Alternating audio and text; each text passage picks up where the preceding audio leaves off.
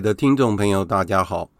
欢迎各位再度来到多明我的家，我是多明我。在今天的节目中，我想要为大家分享的是我在二零二三年的九月二十一日所主持的第三十五次的线上道理课，第五章原罪、恩宠及悔改，第七，内容包括了。痛悔和谦卑的赤心，达味的概述，圣咏，达味到底犯了什么罪？纳堂先知的智慧，达味认错，超性的生命与恩宠，什么是全告解等课题。因为这次第五章原罪、恩宠及悔改，其中的内容非常的多，而且在这一次已经全部都讲述完毕。感谢天主，由于这次参加的朋友很多，因此因为时间的关系，没有办法让所有的人都能够分享完毕。下一次上课的时候，我一定会让大家能够补上。以下就是今天节目的内容。上课之前，我们先来做一个会前祷。万福玛利亚，你充满圣宠，主与你同在，你在妇女中受赞颂。你的亲子耶稣同受赞颂，天主圣母玛利亚，求你现在和我们临终时，为我们罪人祈求天主。阿门。圣加贝尔为我等祈，圣保禄为我等祈。好，谢谢大家来参加第三十五次的线上道理课哈，我也很感谢大家能够参加，也很佩服大家的精神哦。那今天我。还是要继续讲，就是天主教道理的第五章，那也是最后的一部分，就是罪过、恩宠及悔改。好，我这一次我多加了一个圣人，就是旧约里面的圣人，就是达卫。达卫的故事，我想大家都应该大概都知道。那不过我还是想要跟大家提一下，为什么达卫会立为国王？会立为以色列的国王，那是因为原本第一任国王是叫做沙乌尔，沙乌尔他做了天主不悦的事情，所以天主不要沙乌尔当国王，所以要另外立一个国王。那这个时候呢，先知撒慕尔就到了一个夜色的家去。那夜色家里面总共有八个兄弟，八个男生哈。一个家里面有八个男生，实在是不太容易了。那个家可能会闹翻了。撒慕尔到了叶瑟家的时候，撒慕尔就请叶瑟把他所有的孩子都叫到他面前来。七个男孩子站在他面前，啊，有的英俊潇洒，有的高大魁梧。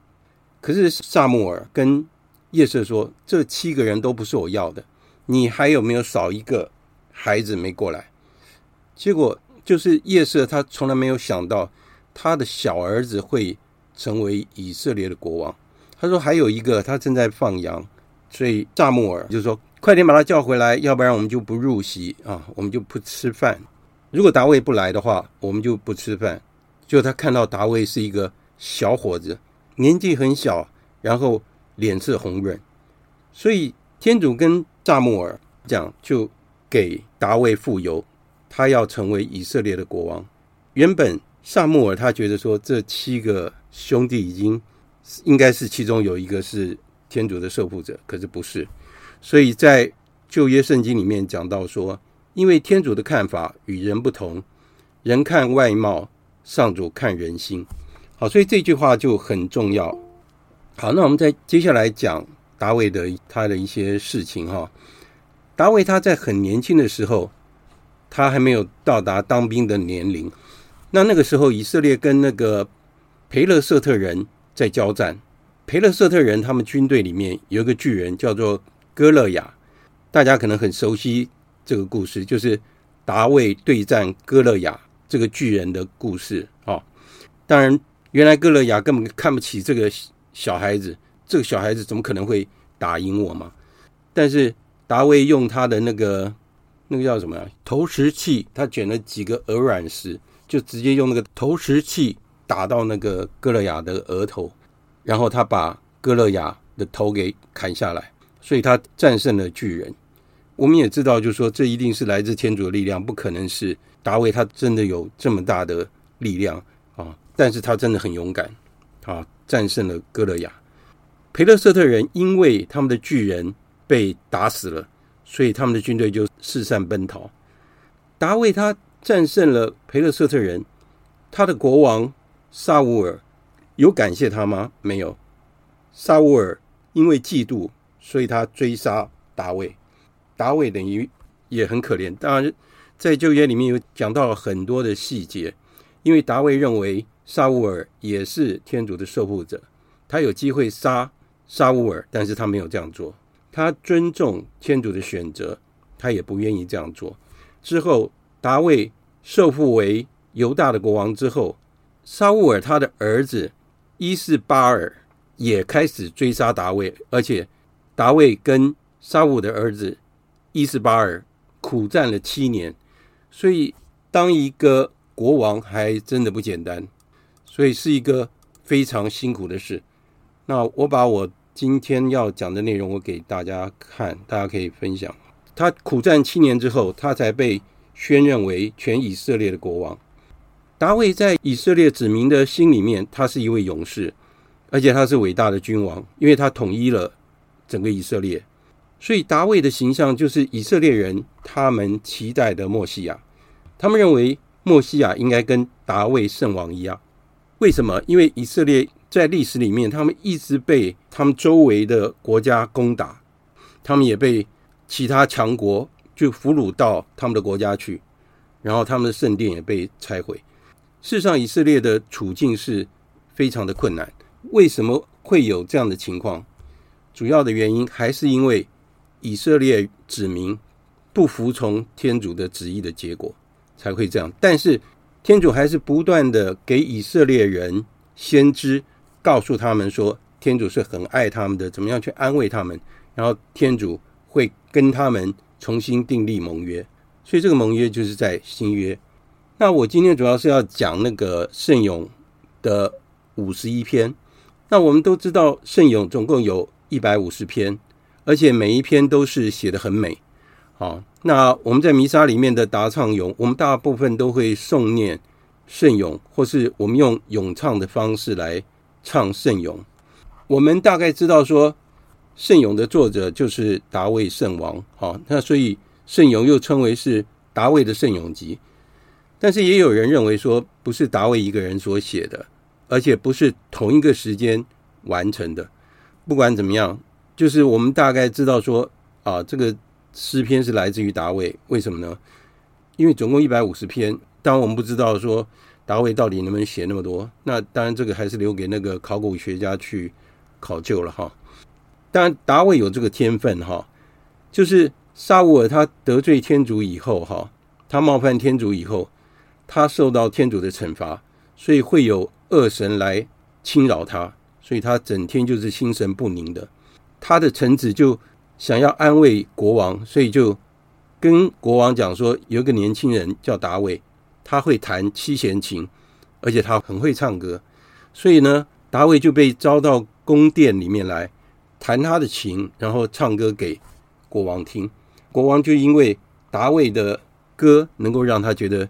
心神安定，哈，所以这就是大卫特别的地方，哈。为什么我会提那个圣咏第五十一篇？圣咏五十一篇，哈，它主要是在讲忏悔和谦卑的赤心，哈。那，也就是说，当一个罪人犯罪以后，他的心态是怎么样？他怎么样忏悔？怎么样悔改？所以，当我们感觉到说自己冒犯天主的时候，如果我们读这一篇的圣咏的话，对我们很有帮助。好，那我们来看一看大卫到底犯了什么罪？圣人也是有犯罪的时候哈。所以我们在圣咏第五十一篇的第二节里面就看到了，这篇圣咏是坐在纳堂先知前来指责达卫，他与巴特舍巴犯了奸淫后所做的。好，那达卫王他带了以色列的军队四处征讨。而且他杀人无数，他手上沾了很多的鲜血哈，而且他战胜了很多的敌人，一直到他三十七岁的时候，也就是大概在公元前的一千年的时候，他统一了以色列之后呢，大卫就不出去打仗了，他把他的勇将叫做约阿布的啊，由他来率领军队，然后去对外打仗啊，所以他自己。等于就退到幕后去指挥，他不出去打仗，那都是由别人来回来告诉他说啊，现在战况怎么样？所以大卫不打仗以后，他做些什么事？他整天无所事事，很无聊，所以他没事就在宫殿的屋顶上在那边散步。结果有一天就这么巧，他在屋顶上散步的时候，为什么会在这个时候看到一个女子在沐浴？然后他看到这个这女人容貌很美，所以他没有办法克制他自己的欲望，就发生了一连串的丑闻，悲剧也就这样开始了。他自己很清楚，巴特舍巴他是赫特人乌里亚的妻子，他知道她是别人的妻子，可是他跟她发生了奸情，而且他使巴特舍巴怀了身孕，就他想要把这件事情栽赃到乌里亚。也就是他的先生身上，但是乌里亚是一个正直的人，哦，他没有被栽赃。结果呢，大卫没有善罢甘休，他就想要除掉乌里亚。他怎么做？他把他派到战事最激烈的那个地方，就是敌人最强悍的那个地方，然后把乌里亚投到那个地方去。因为乌里亚也是一个很勇猛的战士，他就把他投到那个地方去，然后叫所有的。以色列军人全部退下来，就让乌利亚在那里被战死。所以大卫他做的这件事情，让天主大怒。所以我们这边可以看得到，哈，这个故事是说，如果一个人他得意忘形的话，或是生活过于闲散的话，那诱惑就很容易趁虚而入。那再加上如果我们的意志不够坚定的话，头脑又不太清楚的话，就很容易铸成大错，哈。所以我们俗话说：“小人闲居为不善，无所不至。”哈，所以从以前到现在都是一样的。那问题说，国王犯了罪，要谁来劝告他呢？我们说伴君如伴虎，哈，所以你要去劝告一个国王的时候，你可能就是要提着头去劝告他，但是你劝告的方式，而且要很有技巧。那我们来看一看纳堂先知的智慧，哈。天主打发纳堂先知去纠正大卫王。他一来到大卫王的跟前的时候，他对大卫王说了一个很生动的比喻。他说，在一个城里面，哈，有两个人，一个是富有的人，一个是贫穷的人。富有的人他有很多的牛和羊，贫穷的人他只有一只母羊，除了一只母羊以外，什么都没有。这一只母羊呢，是他买来喂养的。这只羊在他的身边，还有他的子女身边长大，那所以他也喂这个羊长大。他们也从这个羊身上也有羊奶当做饮料，而且这只羊还睡在这个主人的怀里。好，那这个主人把这个羊当作是自己的女儿一样。那有一天呢，这个富有的人他有了一个访客，到这个富有的人家里来。那这个富有的人，他明明有很多的羊和牛，可是他不想杀自己的羊和牛，所以他为了要款待这个客人，所以他跑去把那个贫穷的人的那只唯一的羊给偷来，然后呢，款待了他的访客。所以这件事情在暗示什么？大卫在这个时候，他听了这个比喻，哈，这个故事以后，他勃然大怒，非常生气。他对纳堂先知说：“天主永在，做这种事的人该死，并且他因为他这样做，他舍不得自己的牛羊，他应该要赔偿七倍啊。所以我们看到这边的话，我们应该知道说，大卫这个时候他的头脑算是清楚啊，他还能够明辨是非，知道谁对谁错，对不对？可是接下来，纳堂先知跟他讲什么？他跟大卫王说：“这个人就是你。”而且下面还有讲很多的话哈，我们可以看那个撒母耳记下十二章可以看得到。所以这一项对达卫的指证，对达卫来讲。等于是晴天霹雳。好，接下来我们再看看达卫他怎么样认罪的。那达卫对纳堂说：“我得罪了上主。”我想我们可以了解说，一个人愿意认罪的话，至少他还是谦逊的。有的人有了权势以后，他犯了错，他不认罪，对，他不承认自己错，也不愿意补偿，这是罪上加罪。所以纳堂对达卫说。上主已经免了你的罪过，你不至于死，但是因为你在这件事情上藐视了上主，所以现在那个巴特舍巴他所怀的那个孩子必须要死去。好，所以他连他怀孕的这个孩子都要死去。接下来达卫遇到什么事情？他遇到了一连串的处罚，所以达卫他很清楚他自己所犯的罪。当他被处罚的时候，他毫无怨言。我们看那个撒母耳记下的话，我们可以知道达卫后来的情况是怎么样。达卫为了要忏悔他自己所犯的罪，所以他写下了圣咏五十一篇啊。我挑一部分跟大家讲就好了。好，你看哈，他这边写到说：“天主，求你照你的仁慈怜悯我，以你丰厚的慈爱消灭我的罪恶。求你把我的过错洗净。”求你把我的罪过除尽，因为我清楚地看到我的过犯，我的罪恶藏在我的眼前。这句话我觉得是，这是蛮写实的一句话，就是我们的记忆还在，好，记忆有的时候似乎是一种惩罚，但是有的时候我们应该要把一些事情抛去，因为我们要把握现在，展望未来。接下来。大卫就求天主洗净它、洁净它，让它变成像雪一样的洁白。所以他希望说，天主能够再重新给他快慰，给他喜乐。而且他讲到这句话，他说：“使你粉碎的骨骸重新欢悦。”我记得我曾经提过，就是说，有时候天主会让我们就像一个瓦罐一样，全部被打碎，然后要让我们。在天主的手里重新塑造起来，所以大卫继续说：“天主，求你给我再造一颗纯洁的心，求你使我的心重获巩固的精神。”这句话也是很美哈，所以他一直在祈求天主。那最后他讲到说：“天主，我的祭献就是这痛悔的精神。天主，你不轻看痛悔和谦卑的赤心。”等于是大卫他。抓到天主的心，而且他忏悔他的罪，所以他认为说，天主不要全翻祭，不要 去杀那些无辜的动物，然后献给天主，好像自己的罪被赦免一样，这好像是一种安慰自己的动作一样。事实上，天主不要，天主要的是忏悔和谦卑的赤心。听了这一篇的圣咏的话，我们可以看得出来，就是。大卫他从他的内心深处所写出来的忏悔之歌，天主不会与罪恶妥协，而且他乐见罪人的悔改，而且他不轻看痛悔和谦卑的赤心。大卫等于是我们的一个典范。那我现在接下来要讲的是超性的生命和恩宠。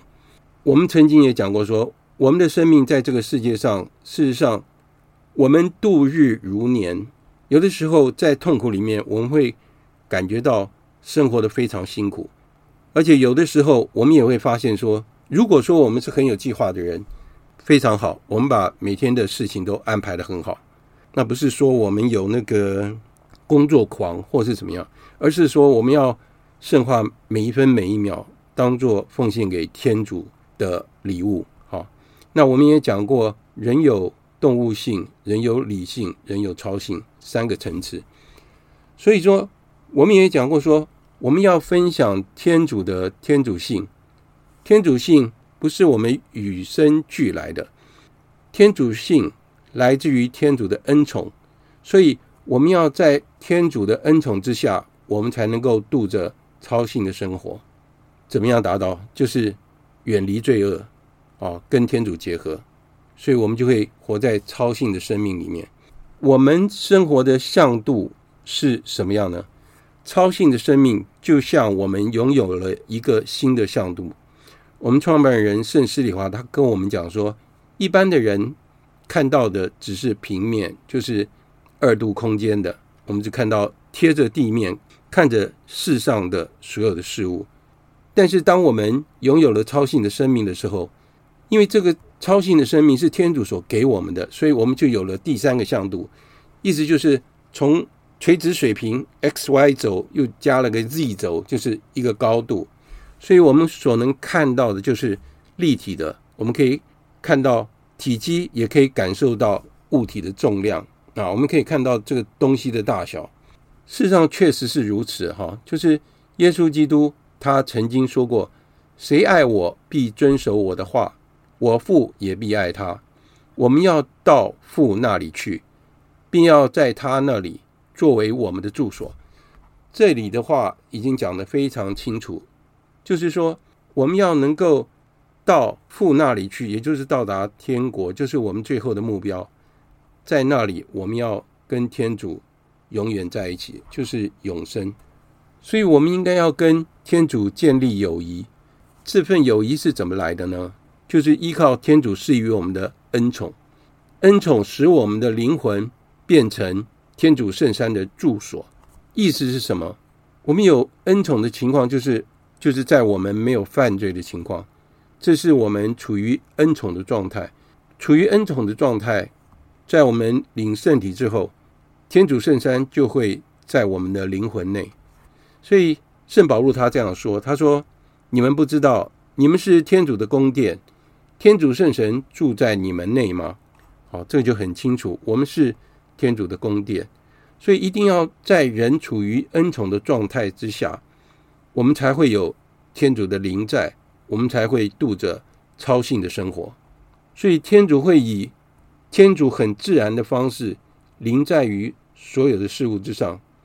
天主的灵在是超越于这所有的一切，就是超越这宇宙万物的。我们可以去体验一下，如果我们可以感受到。天主的灵在的话，我们会时时刻刻想到天主的事情。当我们时时刻刻把天主充满我们的心的时候，我们比较不容易犯罪，而且我们不愿意思考那些对我们不好的事情，或是去做那些违背天主旨意的事情。在这种情况下，恩宠还有超性的美德就会临到我们身上。那我们说超性的美德是什么呢？就是性、望、爱三德，这都是天主的恩赐。恩宠和性、望、爱三德，就是我们天主子女的一个生活的原则，还有我们的根源。好，事实上这个应该也可以说是我们天主子女的一个记号。所以，我们依照耶稣基督的教导而生活，这些教导呢，就会帮助我们建立。我们人类本身的价值，那就是所谓的自然律和道德律。那我们怎么样得到这些恩宠呢？在我们教会里面，我们有七件圣事，每一件圣事都是恩宠的根源，每一件圣事都有它特殊的恩宠。所以，超性的恩宠，它是临在于我们的生命里面。如果我们有了超性的生命的话，我们就可以圣化。我们生活里面所有的活动，等于我们有恩宠的话，我们自己本身就是有超性的印记，好，我们有天主的印记。我们简单的来讲，就是说我们在恩宠的情况之下的话，我们就是与天主合一，跟天主合而为一，就是我们中国人所说的天人合一。哈，那我这边查了一下，天人合一这样的一个思想是来自于儒家。道家还有释迦，听释迦好像觉得很奇怪。他所谓的释迦是指释迦牟尼，就是佛家的这三个哲学思想对天人合一都有讲到哈。所以中国人事实上是谈天人合一，在我们跟群体生活在一起的时候，天主的旨意也很重要。如果我们遵从天主的旨意的话，我们就是以天主的旨意而生活，就是以爱来生活。如果有违反爱德的这个部分的话，那表示我们跟天主的旨意就脱离了。所以说，我们有天主的恩宠，我们自然可以把天主带到人类所有的活动上。如果我们的内在活动里面，包括了我们的思想、记忆，还有我们对未来的希望。如果我们在恩宠的情况下，就是我们跟天主在一起，所以我们会去思考天主要我们做的事情。好，我们会跟天主合而为一。当然，在这种情况之下啊，就说我们在祈祷的时候，我们不是在自言自语，那我们一直在思考天主的事情，也不是我们自己在空想。事实上，这个是需要我们去体验的。只有我们在跟天主结合在一起的时候，我们可以慢慢感受到，而且人会慢慢的改变。有的时候，我们做一些事情，可能是有一些利我，就是为自己有利的方式，我去做这件事情。就是我们刚开始可能会是这样想，但是慢慢的，我们一直跟天主接近，跟天主在一起，祈求天主的帮助，矫正我们的意向的时候，我们就会慢慢。改变是由天主的恩宠改变我们，让我们的思想跟天主的旨意能够合一。所以这个当然也需要我们跟天主不断的对话。所以这就是我们的祈祷。而且人本身没有办法掌控许多的情况，我们只能不断的努力跟天主的恩宠能够结合在一起。那也就是说，我们要奋斗成圣，就是加强我们的内修生活。在这样的情况之下，我们就可以脱离罪恶，然后摆脱不良的倾向，让我们不要跟天主分离，就摆脱一些不好的习惯。这边提到说，例如说自私、懒惰，还有我们私欲偏情的情况。所以我们要度一个圆满的基督徒的生活方式，我们就必须要不断的奋斗，而且我们要让我们自己习惯保持在天主的恩宠之中。那是什么？就是不要犯大罪，也避免犯小罪，因为罪恶是唯一让我们失去恩宠的情况。在这种情况之下，最好的方式就是去马上去办告解，马上去找神父。我记得我也跟大家提过，就是我们的恩宠原本是在某一个高度，当我们犯罪的时候，我们虽然掉下来，但是我们办完告解的时候，我们又恢复原来的程度，然后不断的往上爬。所以说。我们要避免负面的事物，例如说沮丧的情况啊，或者是说想到一些不好的事情，或是悲伤或什么，不要。我们要保持天主的灵在，我们要充满信心。所以很重要的方式就是，我们要怎么样保持我们一直不断的在战斗，不断的在奋斗，我们就必须要依靠圣事、祈祷，还有神修指导。神修指导是什么？神修指导就是找一位辅导，例如说是神父，在主业团里面，我们有神父，还有另外一位主任，当做我们的神修辅导。好，它会帮助我们的灵魂按照我们的程度慢慢的成长，所以每一个人都需要。当我们的灵性生活慢慢增长的时候，我们的超性生活就开始了。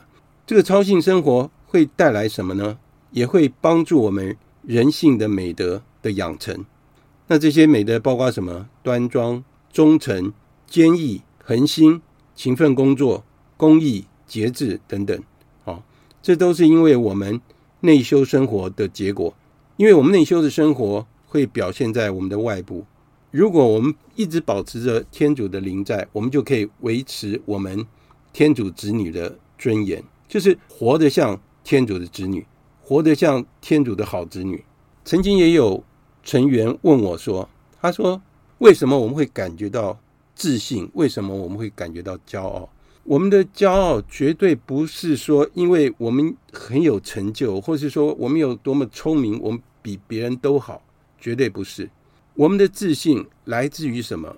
我们的自信来自于说我是天主的义子女，我有天父这样。”仁慈的父亲这样子疼爱我们，不是因为说我都不犯罪，不是，因为我相信我有一个疼爱我的父亲，一直在帮助我，他一直希望我回到他身边去，他一直在帮助我，而且有圣人，还有圣母玛利亚，还有诸位天使都在帮助我们，所以我们要不断的努力，不断的重新开始，所以我们也要避免我们的幻想。有的时候幻想会让我们不切实际，或是让我们杞人忧天，所以我们要慢慢达到一个完美的境界，就是跟天主合一这样的境界，我们会自然产生一种骄傲。这个骄傲不是人家看起来好像你是很了不起那样，不是。一个谦逊的人，他不会骄傲，谦逊一定排除骄傲。我们的自信是来自于。我跟天主是有很亲密的关系，所以我们必须要不断的奋斗，要像运动家一样，我们要有运动家的精神，不断的奋斗，不断的努力前进，不断的进步。所以，我们创办人才会告诉我们说，悔改是一时的事情，但是成圣是一辈子的工作。好，今天我要讲的内容大概就这样子，大家有没有什么问题？杜妈妈今天来了吗？可以跟我们分享一下吗？我我今天啊，哎是，对于这个达卫圣王他们的罪哈，啊、我也吓一跳啊！真的吗？是啊，这个罪是在在是应该是大罪嘛，非常大的罪。因为他犯奸淫还杀人啊，对不对？对啊，天主非常严重。他他也真诚的忏悔，哎，对，这是一个很好的示范。是是是。他关于天主的灵在哈，超性的生命的部分啊，是是。我我也非常的有感受哦，是。因为我们也活了一辈子，其实我嗯，从年轻开始哈，我就是。自己感觉自己是很爱干净的一个 一个有爱干净的一种特质，是是是没有胆做坏事啊。哦，然后很有正义感，很好啊。那所以一直到今天啊，是呃呃，做做人的老师，做做了祖母了，嗯，我还是很辛苦。当然当然当然，在生活中很辛苦，甚至感觉自己也不断。不断的还在奋斗，对对对，并不是说为了名利，而是为了一个家，没错没错，为了一个家庭的快乐和幸福，对，不断的付出，对对对。然后我因为急公好义，所以很多的，比如说同乡会的事啦，哦是是，社会上一些好朋友啊，他们的一些像像妈祖田他们的土地抗争啊，我在。在十年哦，我花了十年的时间去帮他们做会议记录啊啊，对对对，因为他们那里的人哦，呃，比较知识知识程度比较低哦，每次每次做决定都议而不决，决而不行。是后来后来就帮他们做会议记录，然后根据会议记录，然后每一次。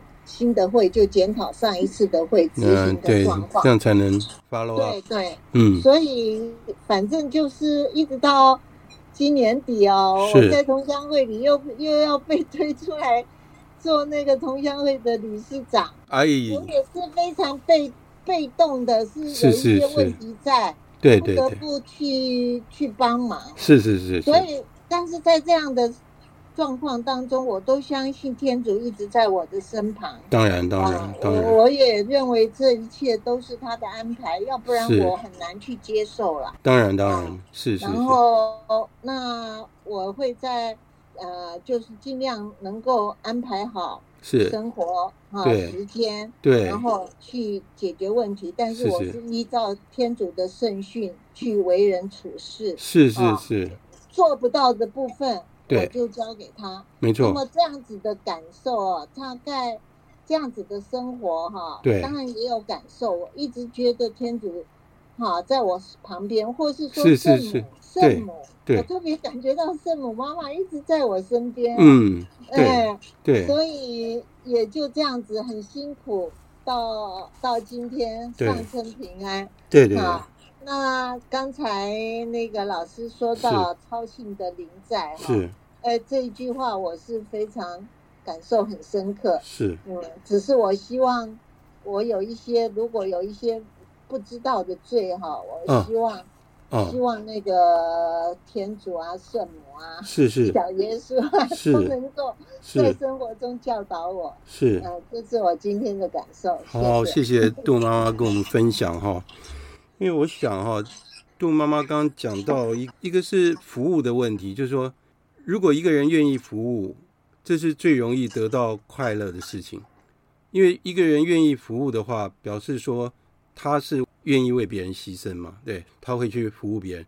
为什么耶稣基督来说，我来不是被服侍，而是要服侍人？连耶稣基督都讲这样的话，对。那然后我们可以感受到天主的临在，或是感受到圣母协助我们，这个真的是一个很好的习惯。例如说，刚刚那个杜妈也讲到一点，就是说有的事情我们没有办法控制，或是我们不知道将会怎么样发展。那我们愿意把它放在圣母妈妈，或是放在耶稣基督的手中，或是当我们感受到我们在受苦的当下，我们愿意跟耶稣基督讲说：“我愿意将我受的苦跟你的十字架一起结合。”我们一直强调说痛苦对我们的意义，哈。然后还就是说，有的时候我们不需要去想说我们一定要做什么丰功伟业，其实不需要，我们只要做。我们能做的事情，做小事情，然后在小事情上好好的把它做好，就像德勒莎姆姆说的一样，我们充满着爱去做每一件小事情。这件事情如果有天主的灵在的话，就被提升到超性的一个地位了。我们请那个怀英姐，怀英姐可以跟我们分享一下吗？如果说大家希望只是听的话，也没有关系，好。我老师，我喜我用听的就好。好，谢谢。不习惯分享。没问题，没问题，没问题。谢谢怀英姐哈。好，那凤琼姐可以跟我们分享一下吗？好吧，我我我就想到随便想嘛。没问题，没问题。我不晓得要讲什么。没问题。因为其实哦，虽然我虽然刚才讲了一一大堆犯罪哦，其实我虽然对自己说我的犯罪其实是也可以说乏善可陈啊，没有什么罪过。是。可是讲，可是当然有时候我们有时候，有时候会讲说，一旦你犯了罪怎么办呢？怎么办呢？有时候一些一些，对，所以嗯，所以我说也不是躲藏，不是能够躲藏就可以了，对对对，所以当然是那种面对了，对对对。因为假如说你不面对的话，你你良心，你这个你这个良心所受的苦一定是很难以承受的嘛。对对，没错没错。而且而且你要。而且你必须真的是要付出你所应得的一切，这样。对对。虽然有时感觉到说，嗯，虽然有时感觉到说，你既既然是如此，你何必当初呢？对。何必当初为什么会这样子？对。所以，我想，我想讲说，就是，也就是要勇于这个忏悔的认罪，没错，没错，罪，没错。哎，真的有时候你真的要深深的反省。对。你你真的不可以有这种重蹈覆辙这样子。是是是。所以我想，我想。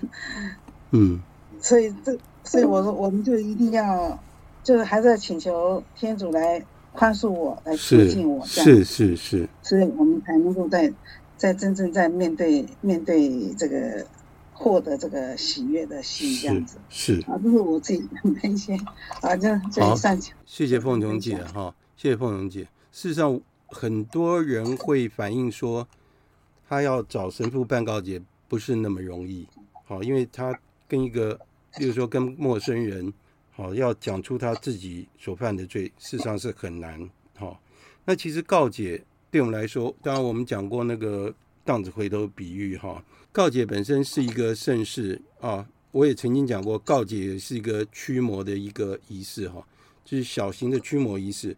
告解本身就是一个释放。原本我们跟罪恶是纠缠在一起的，那我们告解结束，等于是神父帮我们。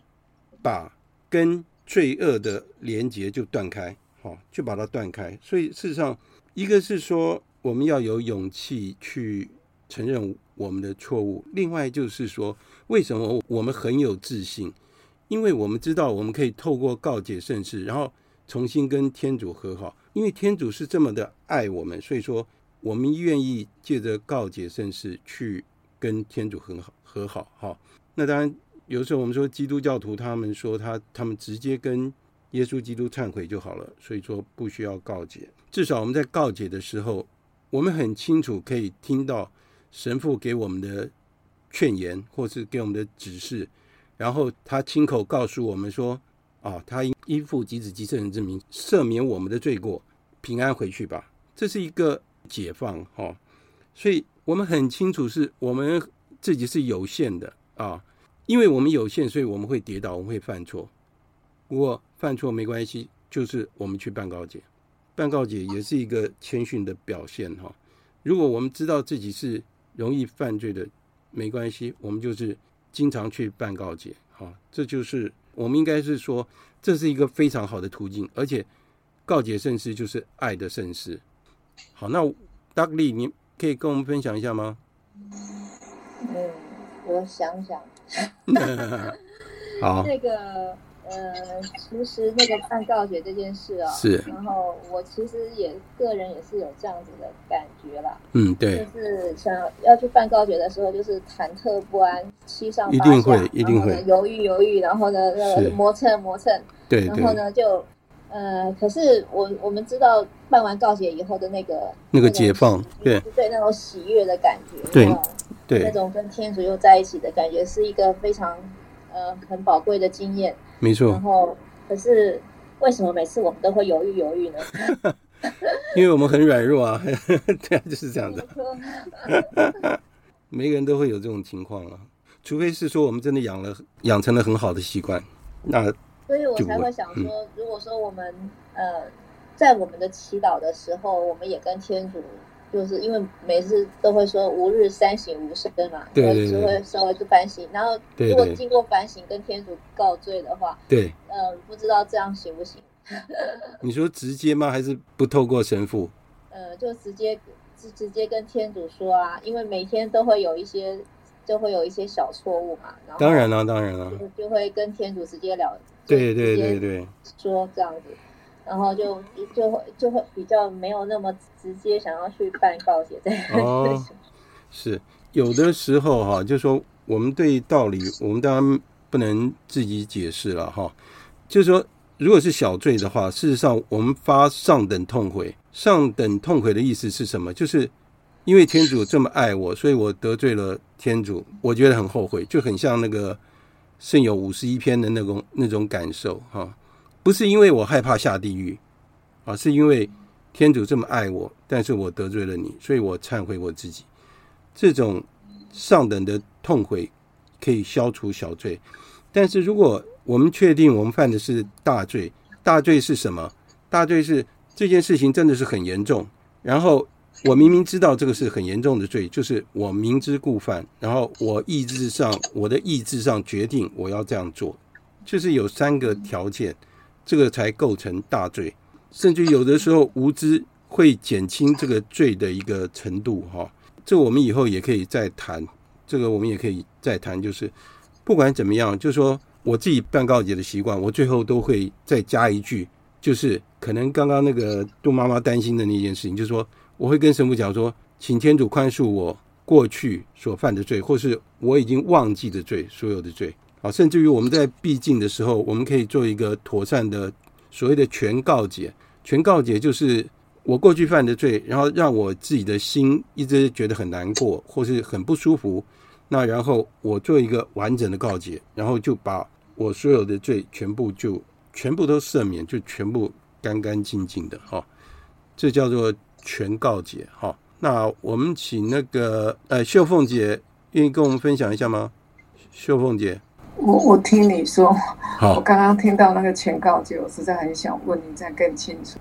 你需要我讲吗？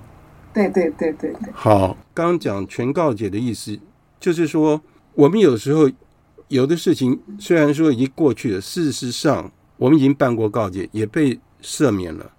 事实上那个罪已经赦免了啊，那但是这件事情在我心里面还是一直纠缠着我，我一直很不舒服。所以有的时候我会去做一个全告解，特别好的机会就是在那个闭境的时候，例如说半天的闭境，或是三天的闭境，比较长时间的闭境，让我们有比较长的时间去思考我们很长一段时间生活的状态哈。像我们的习惯，我们是一年有一次三天的毕竟，那当然我们也有那个七天的课程哈。这个都是我们很好反省自己的情况哈。那所以有的时候那个罪给我们的那个重担，会让我们透不过气来。那我们趁这个机会，我们跟神父讲说：“神父，我今天跟您办告解，我要做一个全告解。”你跟神父讲说你要做一个全告解，神父很清楚。所以当然我自己认为哈，就是说有一个好的神修指导，这个是很重要的。好的神修指导，他会给我们好的指导。而且你绝对不要担心说这个神父会对我什么看法或什么，你要找一个自己就是愿意能够跟他交心，或是能够跟他啊坦诚的讲出自己的状况的一位神父啊。那当然也是要有圣德的神父啊。这样子的话，我们就可以把我们的所有犯的错全盘说出来，最后他就是会跟我们讲说：你的罪赦了，平安回去吧。全告解的意义就是在这里，很像是很类似大赦，很类似大赦，就是你的本罪还有你所有的罪全部都赦了，就等于是干干净净的啊，意思是这样子。那我们请那个呃应先生，好久不见了，应先生能不能跟我们分享一下？好，我今天我今天跟杜妈妈一样，我也第一次看到那个呃听到这个大卫的这个这个他所犯的罪，犯犯的罪。也是令我非常的压抑，就是是，嗯，他怎么会犯这么大？就是圣人怎么会犯这样的罪，对不对？对对对，我这也是我第一次就是从从从这这个想到这个事情，是是，嗯，然后就回想到我自己哈，是，那我自己就是也跟刚刚那个一样的历程，就是以前我对办告解是很恐惧，很很很。没错，那个就是不好意思啊。对对对对，人性的一些反应哈。对对对对对对。呃，很多人都这样。但是呢，就是在后来 退休了以后，是我我尤其是最近这两三年，是，我每天早上望弥撒的时候，是是是。那等于弥撒完有一个小小的祈祷。哦。嗯，我就把。因为我因为我的个性跟刚刚那个杜妈妈是蛮像的了哦，是，那就是小罪会不断的发生，当然。就是就是非常的多，就是。一下子忘记，一下忘记是是。就是那个那个很多很多，所以就习惯上就现在呢就把这些小罪呢在现在每天的祈祷里面就对。自己跟跟天主忏悔。住了，忏悔，对。那碰到大罪呢，我就就就找神父。对对，我们都一样。嗯，诉说。对。所以现在也比较能够放得开，就是不认为这个是一个很好像很丢脸的事，或者怎么样，对不对？没错啊，事实上是这样啊。对，所以现在已经比较能够接受哈，比较能够接受了。对，好，很好。然后，当然个人，我觉得我。的确是获得天主的非常恩宠。对，那我体弱多病是啊，然后一再的受到天主的恩宠，能够平平安安。对，都蛮虽然有有有一些那个，但最后都过去，平安过去哈。啊，非常感谢天主，感谢天主。对啊，然后呢，总是觉得自己那个因为身体不好呢，就是。很多事情想做的事情呢，就是没有办法做。对，我我其实也有很多很多需要去服务的，是，我也很很很想去服务。是，也也有同乡会，也有同学会啊，也有什么什么退休以后的一些一些同业的顾问啊。是，到最后都是因为自己身体实在没办法，就一统统把人家推掉了。但是每次一推掉，就总觉得，哎，这个这个好像天主对我。的期望不是这个样子，是。那，但是最后还是不得不这样子，就是对，就是跟天主说抱歉，我只能 对接受自己哈，只能做这么一点点的事情，接受自己的状况，嗯，哎，对对对，是。现在就是就是这样子，那是。就现在就越越来越就是说比较能够放得开了，以前就是觉得哎呀，这个事情也没做啊，那个事情也没做啊，这不好意思，这对不起天主，对不起这个这个朋友啊，对不对？是，呃，现在也能够说啊，我就是比较释怀了，我就交给交交交给天主了，反正 年纪这么大了，就这个样子了。是是是，对，现在就只能这样想。好，易先生，感谢您跟我们分享哈。那金国兄真的很抱歉，因为。只剩下一分钟了，那我们做最后的祈祷。那下一次请那个金国兄先跟我们分享了。好，那我们来做最后的那个祈祷。万福玛利亚，你充满圣宠，属于你同在，你在妇女中受赞颂，你的亲子耶稣同受赞颂。天主圣母玛利亚，求您现在和我们临终时，为我们罪人祈求天主。阿门。圣母玛利亚，我等希望上智之作。为我等起，好，谢谢大家，大家早点休息，感谢你们，好，晚安，晚安，谢谢。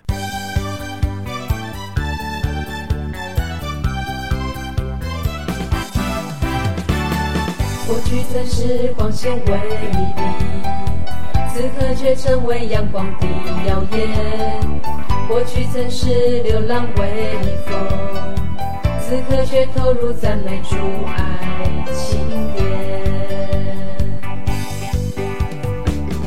才能回旋，深深的恩典，圣洁的爱情召唤我们，山城的磊落，敌人的坚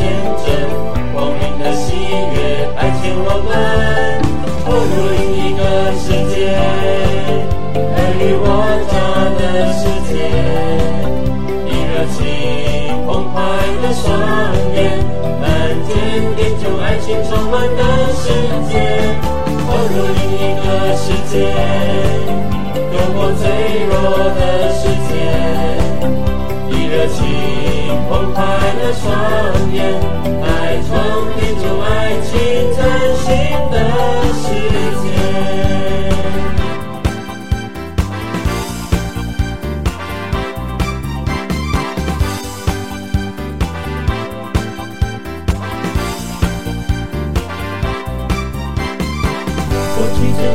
光鲜辉丽，此刻却成为阳光的耀眼。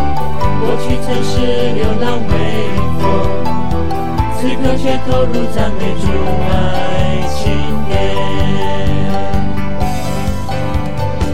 光彩的回旋，深深的恩典，圣洁的爱情召唤我们，山城的磊落，敌人的见证。光明的喜悦，白天我们投入另一个世界，尔虞我诈的世界，以热情澎湃的双眼，看见天主爱情充满的世界，投入另一个世界，用我脆弱的世界，以热情澎湃的双眼。来创造出爱情真心的世界。